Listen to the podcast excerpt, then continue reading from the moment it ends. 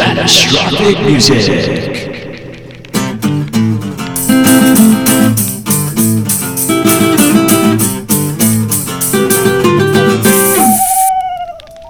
Welcome, campers. You are tuned in to Matastrophic Music with Duffie and Kelley. And today we have a very special guest, longtime friend of ours, Jim Youngs. Hey guys. Welcome. Welcome to the campfire. Uh, thanks so much for having me. I'm glad to be here. Oh, yeah, this is awesome, man. We're really happy that you're here. Yes. Well, I'm a big fan. I've been listening to your podcast, learning new music, learning about uh, what you guys are into, and uh, exploring new stuff. So thanks for doing it. Yeah, it was very cool to hear that you actually were checking out the music. Yeah. You know, it's cool to get that feedback. We don't always get that. Yeah, it's cool to hear that you're digging the show. Absolutely. Very happy about that. Yeah, I'm going along and pausing and looking up the songs as I'm going and have some context for what you guys are talking about. I told Kelley before we started that you got me listening to Failure. yeah. I'm a big music nerd, so introducing some new stuff to me it takes some doing. So you guys are doing God's work. I'm glad you're getting the full immersive campfire experience, you know, checking out the music as we're presenting it to you.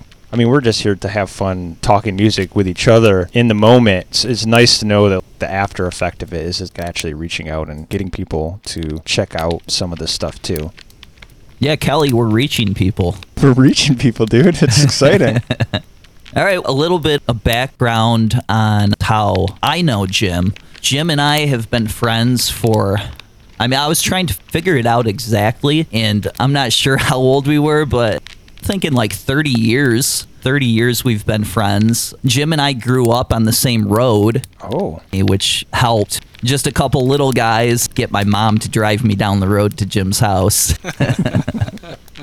we developed a friendship. Jim and I had our first band together in high school. I was trying to remember this right too, because I think, Jim, you're the reason why I decided I wanted to play guitar. Oh man. I mean, I know you had a guitar before I did. think you had the bass guitar maybe. But I remember being at your house and you already knew how to play uh, some things on the guitar.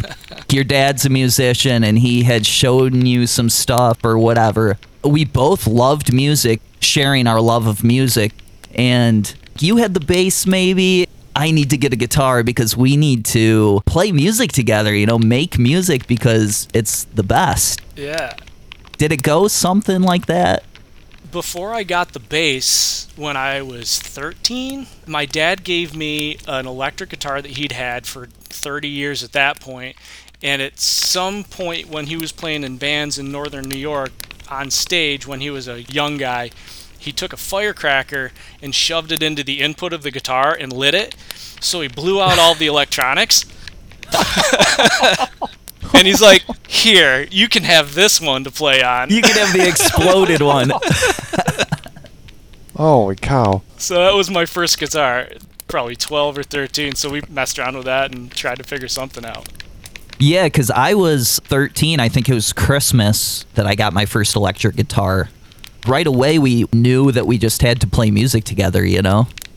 Yeah, absolutely. And it's funny that in listening to you guys do this podcast, Duffie came from like Red Hot Chili Peppers and punk and Blink 182, and I came from that old guy rock, listening to prog rock from the 70s, Rush and Yes and Pink Floyd and uh, Gentle Giant, some of this esoteric stuff. Yo, Channel Oh, Giant. Gentle Giant, man, yeah.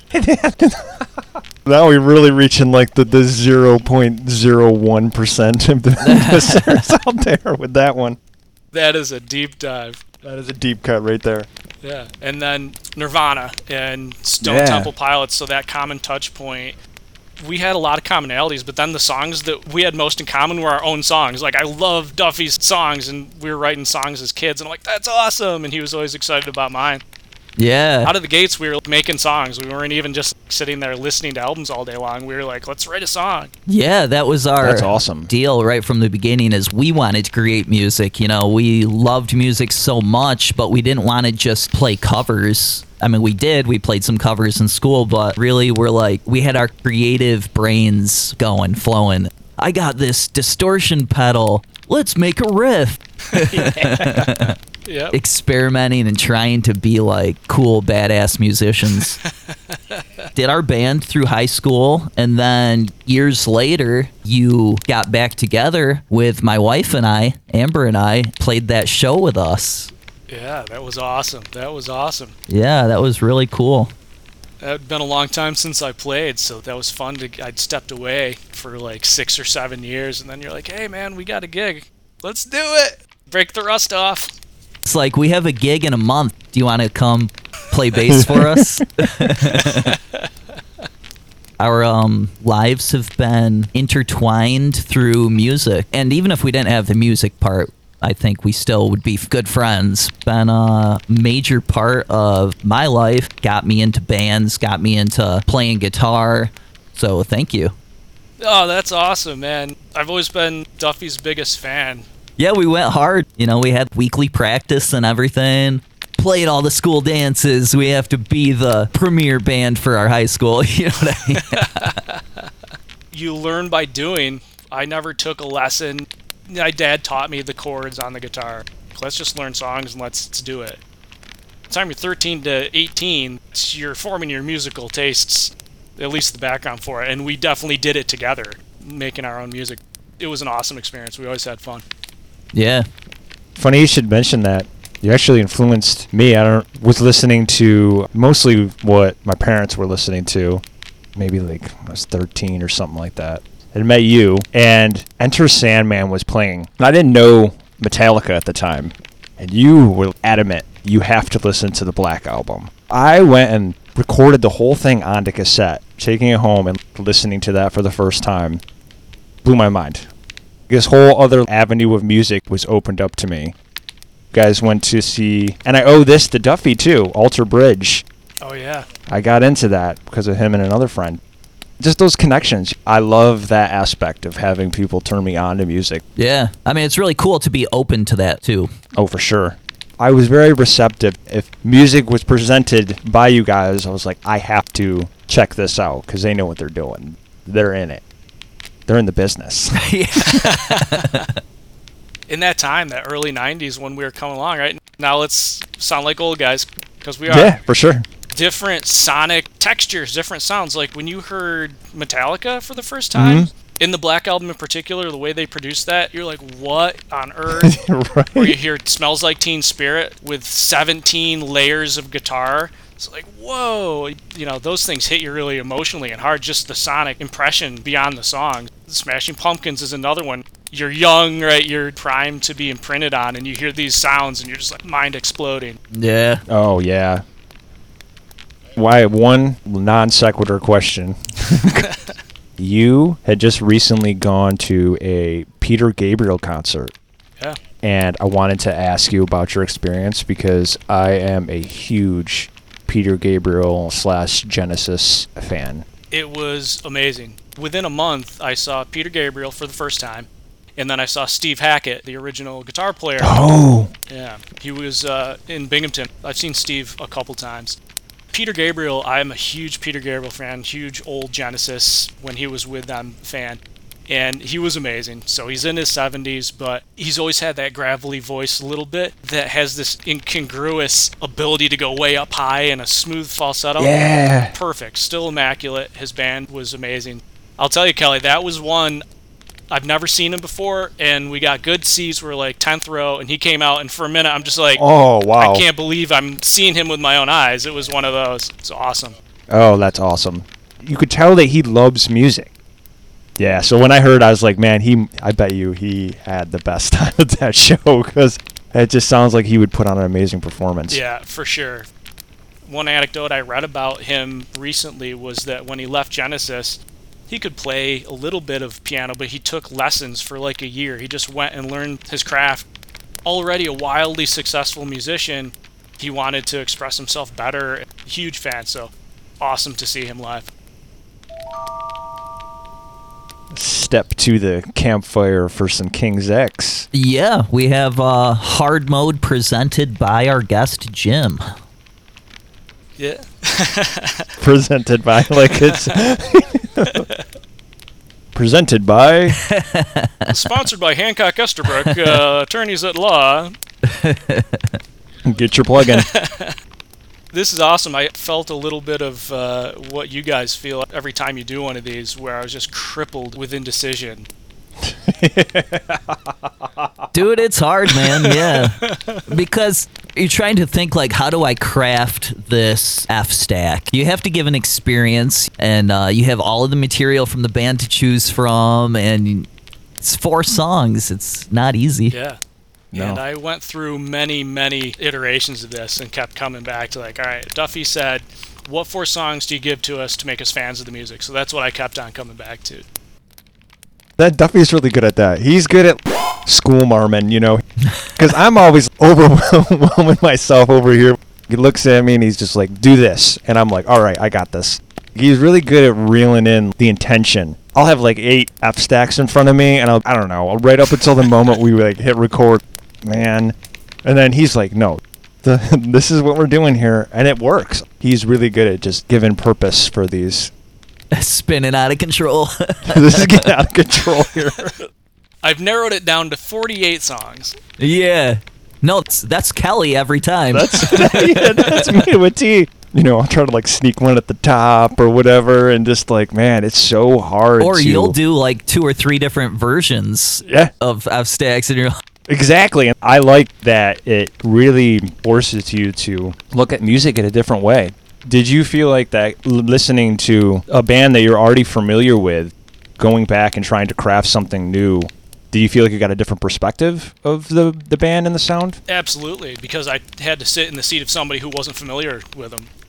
I've lived with this band for 35 plus years, so thinking Mm. that through, uh, definitely a different perspective. And I have heard in your other shows, and your, both of you, but Kelley, I remember you talking a, a couple different times about how you want the F stack to flow and the journey you want to take. Mhm. So I was thinking about Duffie's, like, what's going to make us fans? I'm thinking about Kelley's, how do you create a memorable experience on this short set list? You got to get in, you get out, but take the listener on a journey that's going to intrigue them for more. So that's how I tried to put it together. You, you know your stuff, man. You got it. Do you want to introduce your band to yeah, us? Yeah, absolutely. So King's X, it's a power trio. Doug Pinnick on bass. He's their primary lead singer, sings probably three fourths of their songs. Ty Tabor's a guitar player and kind of secondary lead vocalist. You hear him on lead on a number of songs. And then Jerry Gaskill is their drummer, and he also sings. He sings lead on a few songs. So they've been around since the late 70s, early 80s. Really a cult band, and that's an overused term, but to those who know them, they are adored. And they're really the true musicians band. Hear Billy Corgan talk about them. You'll hear Billy Sheehan talk about them. They came up with the guys in Pantera. They have played with guys in side projects with guys in Dream Theater and guys from Pearl Jam. Fascinating story that they all come from like various Christian rock circles and ended up being late bloomers when they got together. They were playing for 10 years before they got signed to Atlantic Oh, wow. and put out six albums on Megaforce. I think they started with Megaforce as an imprint of Atlantic. So they started, you know, pretty big. They're on a huge label. They're touring with ACDC, and so they kind of toiled for a really long time and then had this rocket start. And then over the years, like so many bands do, they had trouble with labels and kind of have gone through many phases of evolution. They are a difficult to categorize band a lot of musicians talk about them being their favorite. Why didn't they blow up? There's a lot of things that go into it, and a major piece of it is probably a reason why I and, and their fans love them is you can't put a label on them from a style perspective, from a sound perspective. They change pretty consistently from album to album. Apart from the very first ones, their sounds change, their approach changed. They're hard rock, They've got progressive and metal tendencies, but they're always coming from a place of melody and songwriting. Their vocals are what set them apart. So you have this sophisticated, heavy guitar and bass sound with these three part harmonies because all three of them are great singers. They're a fascinating band. And also, another thing they struggled with is they got labeled as a Christian band. Like, you can't talk about them other than through this perspective of their being a Christian band, and I'm not like That's interesting. that came in as Christians. I think at this point, none of them are necessarily King's X, and there's some Christian notes to their lyrics that they worked into those early Atlantic things. So without being overt about it, they got labeled that way, and that really, I think, they view at least in interviews I've heard from them and in talking to them because I've gotten to meet them. They think that That's cool. really limited them. just slip that in there. Yeah, I chit chat with him. That's freaking great. Yeah, I've been listening to them since I was a kid. Since I was seven or eight years old, my dad was like, "Listen to this." I've seen them, I think, seven or eight times, and they're very accessible. They love their fans, so you get to meet them at shows and talk to them and have those conversations. Really excited to introduce them to you guys. yeah, I remember you talking about this band when we were in school several times. So I know that you really have loved this band forever. You answered a couple questions that I had in your introduction there. I was going to ask about them if they were band wise harmonies. Because I'm listening to some of these songs and I'm blown away by it. With my hearing being poor, I'm like, is it, you know, multi track lead vocalists? And you're telling me all three of them are brilliant singers, and it shows. All right, so Jim, why don't you give us this F stack, this hard mode F stack you crafted? First is Dogman from the album Dogman from 1993. Second is It's Love off their 1990 album Faith, Hope, Love. Number three is Picture from Ear Candy in 1996. And last but not least is Over My Head from Gretchen Goes to Nebraska 1989. Cool. Start right at the top, man. Let's do some Dog Man. had to start out heavy and punch you in the face with thunderous sound. This song has to be one of the heaviest songs put on tape. Huge guitar sound, drop D. Doug has this big overdriven bass sound, sonically hits you right in the teeth. This album was produced by Brendan O'Brien, and it's a change in the sound that they had leading up to that. You'll hear that kind of in the next song they were produced by one guy by the name of Sam Taylor who kind of crafted their sound and they didn't feel like they were getting a faithful reproduction of their live sound. That's their live sound. If you see them in concert, your skull will be crushed. yeah, this is a song written by the guitar player Ty, but sung by Doug, who has that big soulful voice and just crushes it on this. But at the same time, you have those intricate harmonies in the background from Ty and their drummer Jerry, uh, who have very different voices from Doug, but yet similar sounds together. This is just a heavy, in your face killer tune. That's a good scalpel.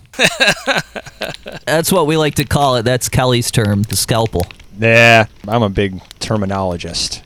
So yeah, the scalpel and the sledgehammer were my two that I brought to the initial. kept saying it over and then until Duffie took on to it. really is just labeling the intention. Is Duffie is absolutely outstanding at crafting a stack with the initial track grabs you Well, it's first impressions, you know? totally, and this is a great first impression. Even the beginning of the song is just a on the one, bang! That drop D, everybody hits out of the gates. You know what you're going to be dealing with. I put this song on when my uh, eldest daughter, Saoirse, was six months old, and she just sat there, tiny little baby, banging her head. It's primordial, right? It speaks to you on a genetic level. So I wanted to hit you guys with it out of the gate. Yeah. Yeah, I think it was a great choice, man. You know, that heavy riff, it kind of reminded me of like Soundgarden. No, dude, I Really? literally wrote down.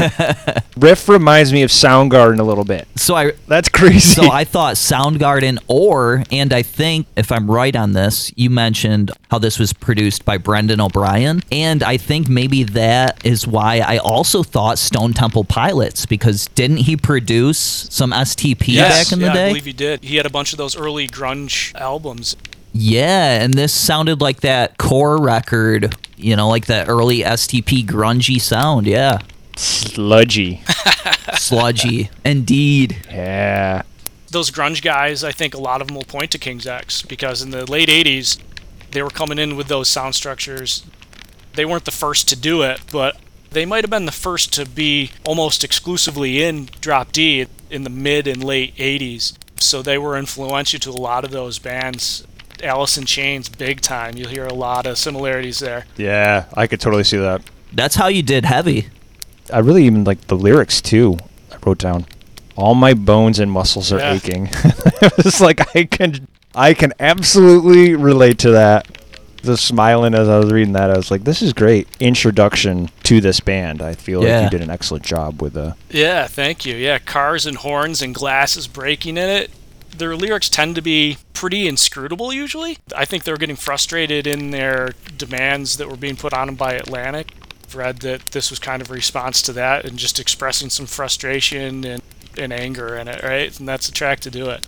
Those are the great songs, man, when they get back at the label, you know. yes, absolutely. I really liked that uh, little change up in the bridge too, where he sings "All the sleeping, never waking." Oh yeah, Musically, the change up, you know. Yeah. Vocally, I, I really like the tone on that. I thought that was kind of STP esque also in the vocals. Good example of Doug's singing. He's a phenomenal vocalist and a soulful singer. Yeah, man. Track two. So track two, turning the corner, going very different, very different sound, very different approach. It's love. So this is a showcase for Ty Tabor, the guitar player. Wrote this, sang it. Doug is the primary vocalist, but Ty is prolific in his own right and has a massive, you know, solo album collection and side projects. So this really shows you all the facets. This swings you the other way. This is what you're going to get with this band. Another flavor altogether you've got Jimi Hendrix in the band, and then he's being backed up by John and Paul from the Beatles, right? Yeah. And this is really complex, sophisticated riffs while still being super catchy and melodic. And this is also showing his guitar playing. He is absolutely a master. He's really unknown. I mean, you ask anybody on the street who King's X or Ty Tabor is, they don't know. But if you ask a musician, yeah. in rock, they're going to say Ty Tabor. This is probably their biggest hit, quote unquote. You'll hear this sometimes on the radio. I Yeah. get surprised. I'll hear it on Oh. Muzak in a store once in a while. I heard this song. It's wild too because it sounds like something that would be on your classic rock radio, maybe. But I heard it on KXT, which is the independent radio station here in Dallas. They play a lot of eclectic stuff. There'll be like B sides, and I remember thinking to myself, I've heard this song before. Again, I'm a sucker for the harmonies, but the guitar work on this is incredible. Soars behind the vocals. I can see why musicians love him because they're really good at crafting points in a song to shine and then pull back. The best guitarists are really the ones that are reserved in a sense that aren't just there to showcase a whole piece around them. They're there to make the song better and do the best for the song. And I could tell right away, I was like, this dude knows exactly how to do that. I had never heard this song before, but this was my favorite on the stack, Nice, Jim. nice. love the vocals on this and so that was interesting that you said it was Ty because I wasn't sure, you know, who was doing the singing in it. Because I had heard you, Jim, speak about Doug, you know, over the years. So I thought that he was probably doing the vocals on this. It has a great vibe, the whole song. It's love that holds it all together. I really like that lyric. So that's the chorus. I like how busy the riff is under the chorus Yeah. there. Normally, it's kind of like more of a chordal thing. He's kind of like riffing during the chorus Yeah. of the song. The song ending with the whole guitar solo. Yeah. That's another kind of progressive rock hallmark from them. That riff in the chorus is not in the same tempo or time. It's a little offbeat, I guess. And I've seen him play that live, and how on earth somebody can play that. I can't play that, period, if I spent all day working on it. How he plays that flawlessly and then sings that offbeat melody. All right, give us track three. Track three is Picture uh, from Ear Candy. So slowing it down, trying to throw another look of King's X at you guys. So this song like has some emotional impact. Obviously, like on its face, it's this deeply personal song about Doug Pinnick, the lead singer, and, and his family, and autobiographical. This one is just it just gets you. And I come from my parents were divorced. This comes out of time I was 14 years old, like still grappling with this. in a band that I love that was brought to me by my dad. So it just has all these like emotional connections to it. I'm not a lyrics guy. I like I have a hard time remembering lyrics for songs I've heard a hundred times. I'm listening to the melody being sung. I'm listening to some of the words, but I'm listening as a package and I'm not focusing on lyrics. I mean, obviously this one really grabs you, those lyrics. It's the structure as well. I think Doug is a less complicated songwriter than Ty musically. The structure of this one, he's coming in and you're hearing about how his mother and father were in love and and then all of a sudden he brings it around at the end and it turns out he's gotten together with them for the first time ever when he's 40 years old. And then it eases out with this contemplative ethereal instrumental which is not usually what i love to listen to either. I want structure. I want to go somewhere. This you sit in that and you you take in the message of that song. It chokes me up when i listen to it to this day. He's just sitting in it this one hits me every time I hear it.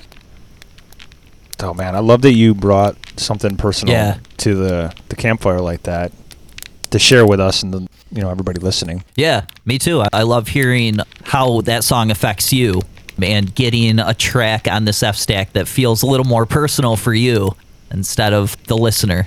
Yeah, I like that. That's Yeah, cool. for sure. It, it definitely a personal one. That's why I put it at third. I'm gonna fit it in between the other ones and throw a little curveball there. All right, he gets it. yeah, you get it, dude. That's the slot, man. So it's a long-standing band like Rush or Metallica. For me, it's the first new album that they put out when I'm aware of them. So Metallica, you hear the Black Album, that's the first time, and that one hits differently.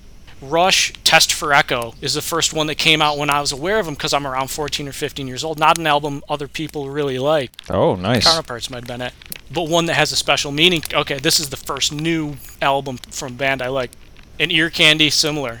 I think if you talk to a lot of King's X fans, this is one of their least favorites. This was their last one on Atlantic, and they were f- feeling really stifled. This is an ironic naming of the Ear Candy, the title, because they felt Atlantic was pressuring them to get on the radio. So they said, all right, here's the Ear Candy. Mm, It's this kind of outlier album that just I love. My favorite one. that's awesome. Yeah. You know, it's funny when you say that. I'm a late bloomer to Rush. My first new album was Clockwork Angels. Oh wow, I didn't become a huge Rush fan until 2012. appropriate. 2112. Right. I moved out here to Dallas the year before and discovered them on the radio here. I'd heard, I want to say it was either Caravan or Headlong Flight, first signal from that. And I immediately dove into and became obsessed and got into all prog rock after that. I had transformed musically. I had lifted myself out of, let's say, a musical circle that I was in where I was just listening to what other people were listening to and going along with it. And this was where I discovered music that I enjoyed, that this was my passion, that was completely me. Test for Echo is, is not. I love that. Yeah. There's so many albums that you hear certain f- groups of fans aren't fond of for this reason or that. But I always tend to like want to hear the fans that love those albums because they tend to have the most personal attachment to them. Even listening to you talk about Picture, it changes the entire perspective. I don't come from the emotional standpoint when I hear it for the first time. So now I hear it and now I can kind of see like different colors just in the way you describe it. Appreciate you putting a very personal song on the stage. Yeah, I want to listen to it again after hearing what you said about it. This is a grower for me. I think you get more out of it each time you listen. cool, man. I love that ethereal swirling outro mystical guitar stuff. And you get to the end and it does that thing that me and Duffie had mentioned before. It's kind of the pay of the man thing from Offspring. We have like we've got our own little little sub sub genre Yeah. of snippets of music that do these things that prog influence. I'm a sucker for songs that evolve. Yeah, subvert expectations, right? It's a journey in a small package. All right, man. I think we're ready for the sledgehammer. Yeah. So this is Over My Head from Gretchen Goes to Nebraska. This is kind of their signature song among their fans, probably. Not their most famous, but they play it at every concert. This is another Doug song. Pretty autobiographical. they have a rabid following. If somebody knows them, they tend to love them. And it's rare to find somebody that's seen King's X live one time. Yeah. When you go to a concert, how many times have you seen him? How many times have you been here? 15, 20, 40. You know, I saw him first time in 1985 in Dallas. This is also probably their most popular album, I would say, among their fans. Gretchen Goes to Nebraska. And so this is a good microcosm, I think, of that sound. That's the Sam Taylor sound. Again, their producer that kind of had a lot of control over their sound in particular early. To modern ears, might sound a little dated and not have the best sound. It's a little thin, I think, from my perspective. My dad, for example, loves this sound and is sad they left it. I think that they grew a lot to get a bigger sound, and I like the changes to Ty's guitar sound over the years. Prototypical sound of that era. Another amazing solo from Ty. No rhythm guitar when he starts soloing right. It's just bass, drums, guitar. Power trio Yeah, I noticed that. captures that live essence. When you see him live, you don't believe that that sound can come out of three people. And they don't do overdubs. Guitar, Nah. bass, drums, vocals.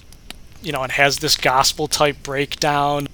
I struggled with this last one. I'm like, what do I leave him on? What do I leave him on? I have a lot of other songs that I like more than this and that I personally would choose, but you can't have somebody listen to an F stack of King's X, I think, without throwing something from Gretchen on there, and probably Over My Head is the best exemplar of the album. Nice.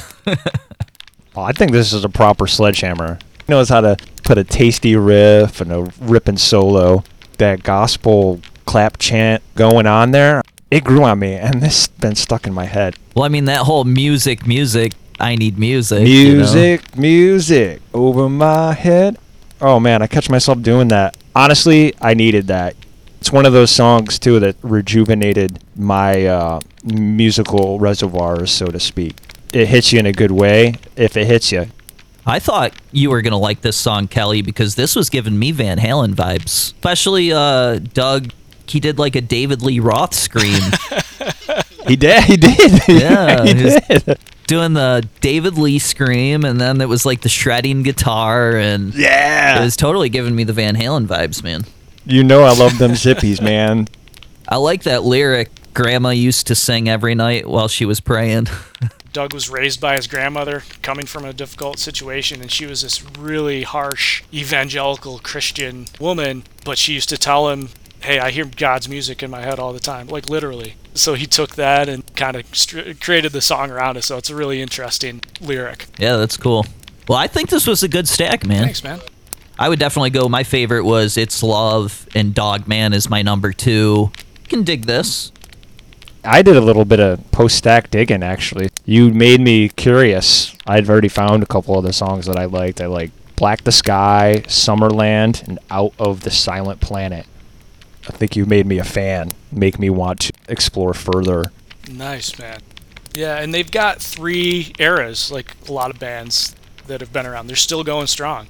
I kind of chose from the early era, the Atlantic era, and then they go through this middle period that was very exploratory and a little more dense and less accessible. And then the last three albums that they put out harken back to the first ones. They didn't put out an album for 15 years, and they just did put one out a year ago, and it's amazing. It's great. I mean, Doug is 75 or 74 years old nowadays, and his voice Oh wow. he was 30 when they got together and almost 40 when they released their first album. Oh wow. You know, his voice has changed. I mean, you can't sound like that forever, but they're still as creative as ever. If I had to make an F stack just for Duffie, it would probably be entirely different from this one, you know, knowing his music sensibilities. They've got something for everyone. Yeah, it's cool, man. Stack approved. Nice. Yeah. I'm glad you guys like it. Great job crafting it. The thought you put into it. Yeah, I, I mean, you did it perfect, man. Awesome. Well, I appreciate you guys letting me do it. So hopefully, uh, more people check out King's X, get some enjoyment out of it. Definitely brought me a, a lot of joy and comfort over the years. Great band.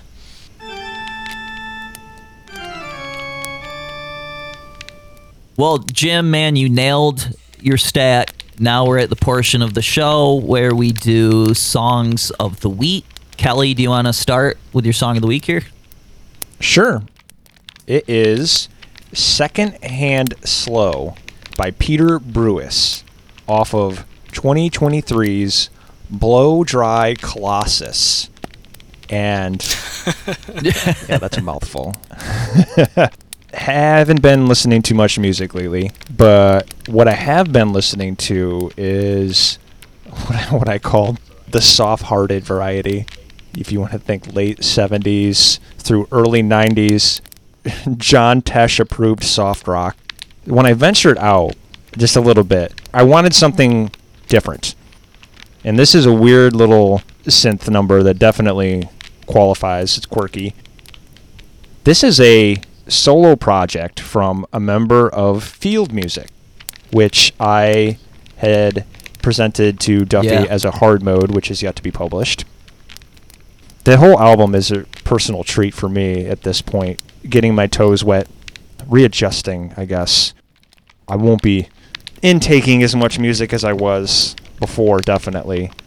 This is just a great little funky synthesizer track and it put a smile on my face. So that was the thing that I was looking for is something that made me feel good. Nobody likes having a smile on their face. There's some people that, that really just go out of their way to not have a smile on their face. So this track would not be for you. If you want something to just perk you up a little bit, I recommend Second Hand Slow. And really that whole album, Blow Dry Colossus, just a great short instrumental album. That's cool, man. And that is Kelley's Song of the Week. Nice. So for my song of the week, I picked one that, you know, since we have Jim on the show, it a song for me that connects with Jim. So my song of the week is from the band Seven Mary Three, and it's the song "Cumbersome." so, Oh, it's a song that you know we all know. I wanted to pick something that connected me to him, and this song back in the day in high school in our band, we played some covers and everything, but I don't know when I think of a cover song that we did, this one just stands out to me. I also I remember us playing this at our graduation party. Do you remember that? I, yes. That Kelley was also at. Kelley, do you remember us there playing that song? yeah, I remember. do we all remember this? Did this happen or not? Oh, I remember. Yeah. This happened. I just wanted to pick something that when I think of Jim and I and our days back in our youth jamming, you know, this just felt like a special song. And it was something that felt like easy at the time for us to learn and to play. You know what I Yeah. mean? but it's such a good tune. This song still gets radio play up here in New York. Little history on the band. They're from Virginia. let's see. Let's look at my notes. Did I write down anything about this band?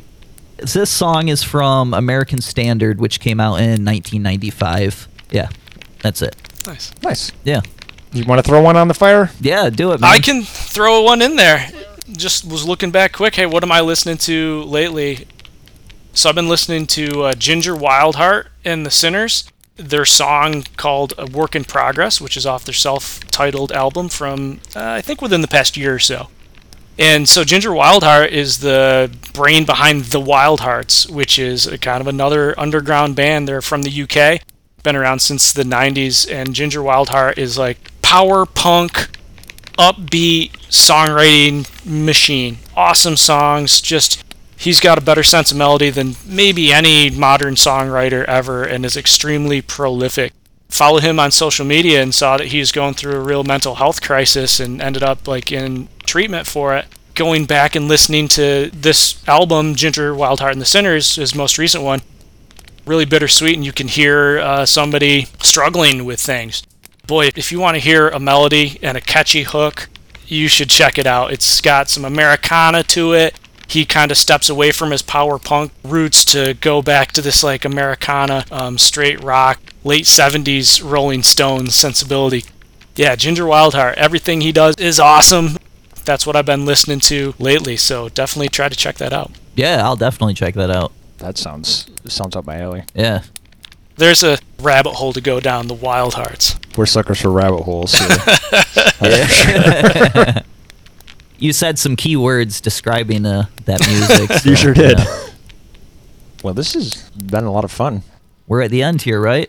This has been awesome, guys. Thanks so much for uh, having me come in. It was, we speak the same language. I've been loving listening to you guys, and I'm like, oh man, It's a cool hang. I feel like I've been sitting around the campfire with you guys just listening to you. I love hearing two friends talk from different perspectives and uh, super excited to come on. It's been awesome. You were a great guest, man. It was a lot of fun. Yeah. I knew that this was going to be awesome because of your love of music. What makes the world go around, right? I mean, uh, some people stick with what they heard when they were kids and they never change. They never look for new stuff. And man, there's so much good music out there. It's just a constant process of discovery and dig into stuff and find things even from bands you've loved that maybe you didn't give uh, enough time to. So, Yeah, that's a good point.